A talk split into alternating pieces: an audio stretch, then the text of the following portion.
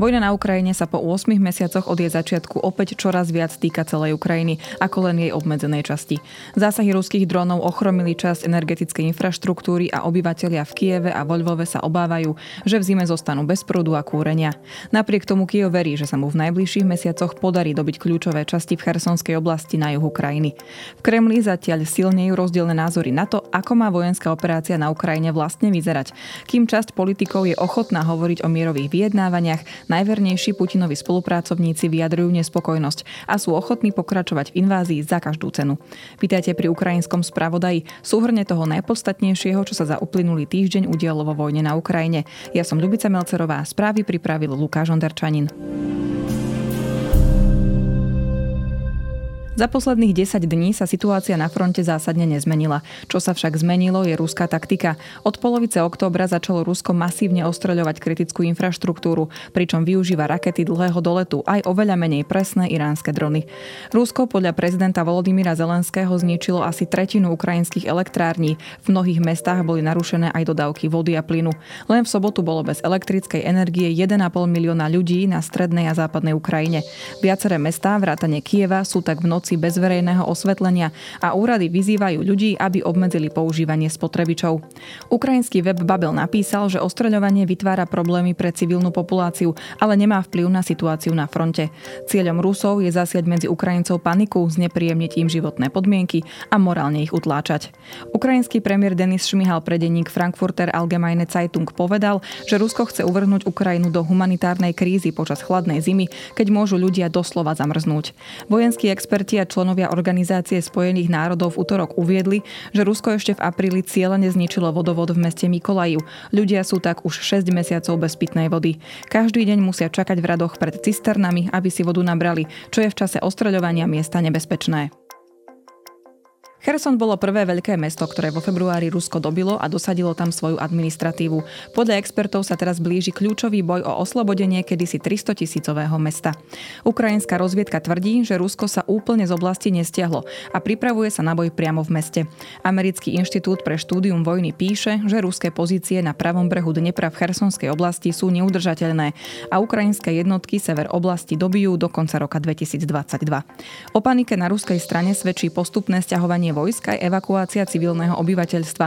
Len za prvý týždeň evakuovali z oblasti dvadsaťpäť tisíc civilistov, pričom Ukrajina hovorí o nútených odsunoch obyvateľstva. Muži, ktorí v oblasti zostali, dostanú v úvodzovkách možnosť pridať sa k špeciálnym teritoriálnym milíciám, ktoré majú vzdorovať ukrajinskej armáde. Okupanti podľa ukrajinského generálneho štábu pripravujú obranné pozície na ľavom brehu Dnepra. Popri brehu postupne rozmiestňujú míny a nechávajú len úzke priechody pre možný ústup ruských vojsk. Podmínované sú aj viaceré mosty. Obavy vzbudzuje najmä podminovanie Kachovskej priehrady, jednej z najväčších v Európe. Zničenie vodnej elektrárne nad Khersonom by malo katastrofálne následky pre celú oblasť. Voda by mohla zaplaviť desiatky obcí v oblasti, vrátane samotného Khersonu. Ak by Rusi priehradu naozaj odpálili, ukrajinský postup by spomalili iba o nejaké dva týždne, povedal pre Ukrajinskú pravdu Kyrylo Budanov, šéf ukrajinskej vojenskej rozviedky. Záplavy by navyše zasiahli viac okupované územia a poškodili by aj vodovod smerujúci na Krym. Ruský prezident Vladimír Putin minulý týždeň vyhlásil stanné právo nielen na okupovaných územiach Ukrajiny, ale aj v ruských regiónoch hraničiacich s Ukrajinou. Lokálne úrady tak získali viac moci a môžu v praxi zaviesť zákaz vychádzania, obmedziť pohyb, zaviesť cenzúru alebo prebrať kľúčové podniky. Dôvodom je podľa expertov aj to, že Rusko potrebuje na mobilizáciu čoraz viac peňazí. Analytička organizácie Rand Corporation Dara Masikotová na Twitteri napísala, že ruský systém nedokáže zmobilizovať toľko ľudí bez toho, aby nezmobilizovali aj štátne zdroje. Štát potrebuje viac peňazí presmerovať do armády. Boje na východe Ukrajiny sa pritom v posledných dňoch zintenzívnili. V Donetskej oblasti pri pätnástich raketových útokoch zahynulo najmenej sedem civilistov. K ostreľovaniu došlo pri ruskej snahe o dobitie kľúčového mesta Bachmut. Aj keď Rusko získalo v oblasti isté územia, podľa Žoldnierskej skupiny Wagner postupujú len veľmi pomaly, približne dvesto metrov za deň. Dôvodom sú aj vysoké straty na strane ruských vojakov. Ukrajinský generálny štáb tvrdí, že len v pond- pondelok na fronte zahynulo štyristoosemdesiat ruských vojakov. Ukrajina tvrdí, že od začiatku vojny zlikvidovala šesťdesiatosem tisíc vojakov, zničila dvetisícšesťstojedenásť tankov a zostrelila dvestosedemdesiatjeden lietadiel a dvestosedemdesiatjeden helikoptér. Tieto údaje je ale zložité nezávisle overiť. Ruský minister obrany Sergej Šojgu v posledných dňoch obvolával svetových lídrov a bez dôkazov tvrdil, že Kyjev sa chystá na svojom území použiť tzv. Špinavú bombu. Výbušné zariadenie, ktoré rozptýli v oblasti radioaktívny materiál, má byť podľa Ruska ukrajinskou provokáciou a môže viesť k eskalácii napätia. Jeho tvrdenia však západní diplomati aj Kyjev odmietajú. Ukrajina pozvala na inšpekciu aj medzinárodný tím jadrových inšpektorov z O S N, aby ukázala, že tzv. Nič neskrývajú. To, že by špinavú bombu mohlo využiť Rusko, je tiež podľa Inštitútu pre štúdium vojny skôr nepravdepodobné. Hovorí, že Šojgu sa svojimi tvrdeniami skôr snaží spomaliť alebo zastaviť západnú vojenskú pomoc Ukrajine a prípadne oslabiť NATO.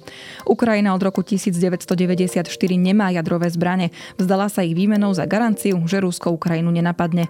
Špinavé bomby sú oveľa menej účinné ako jadrové bomby, no dokážu radioaktivitou zamoriť územie niekoľkých kilometrov. Jevgenij Prigožin bol vždy známy ako blízky spolupracovník ruského prezidenta Vladimíra Putina. Majiteľ siete reštaurácií, prezývaný aj Putinov kuchár, a človek, ktorý stojí za žoldnierskou Wagnerovou skupinou, teraz získava v Rusku ešte väčší vplyv. Dvaja americkí predstavitelia pre denník Washington Post tvrdia, že Prigožin na súkromnej schôdzi s Putinom ostro kritizoval postup ruskej armády na Ukrajine. Prigožin v posledných týždňoch verejne vystupoval proti stratégii niektorých ruských generálov na fronte. Putinovi sa teraz sťažoval na to, že ministerstvo obrany sa príliš spolieha na jeho žoldnierov a nedáva mu dostatok financií a logistickej podpory. Tým, že sa Prigožin verejne prihlásil ku kontrole nad Wagnerovou skupinou, si začína podľa expertov budovať ešte väčší vplyv aj prístup k Putinovi. O viacerých bojujúcich frakciách v Kremli hovorí aj šéf ukrajinskej vojenskej rozviedky Budanov. Nie všetci v Kremli totiž podporovali anexiu ukrajinských území, nad ktorými Rusko nemá plnú kontrolu. Časť elity podľa neho začala hovoriť o možných vyjednávaniach s Ukrajinou, kým druhá frakcia, na čele ktorej stojí aj Prigožin a Wagnerovci, presadzuje boj až do úplného víťazstva. Prigožin podľa Inštitútu pre štúdium vojny buduje aj paralelnú vojenskú štruktúru popri ruskej armáde.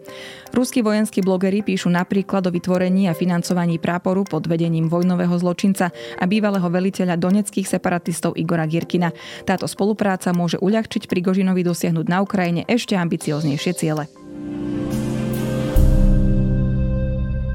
Na dnes je to z ukrajinského Spravodaja všetko. Počujeme sa opäť o týždeň.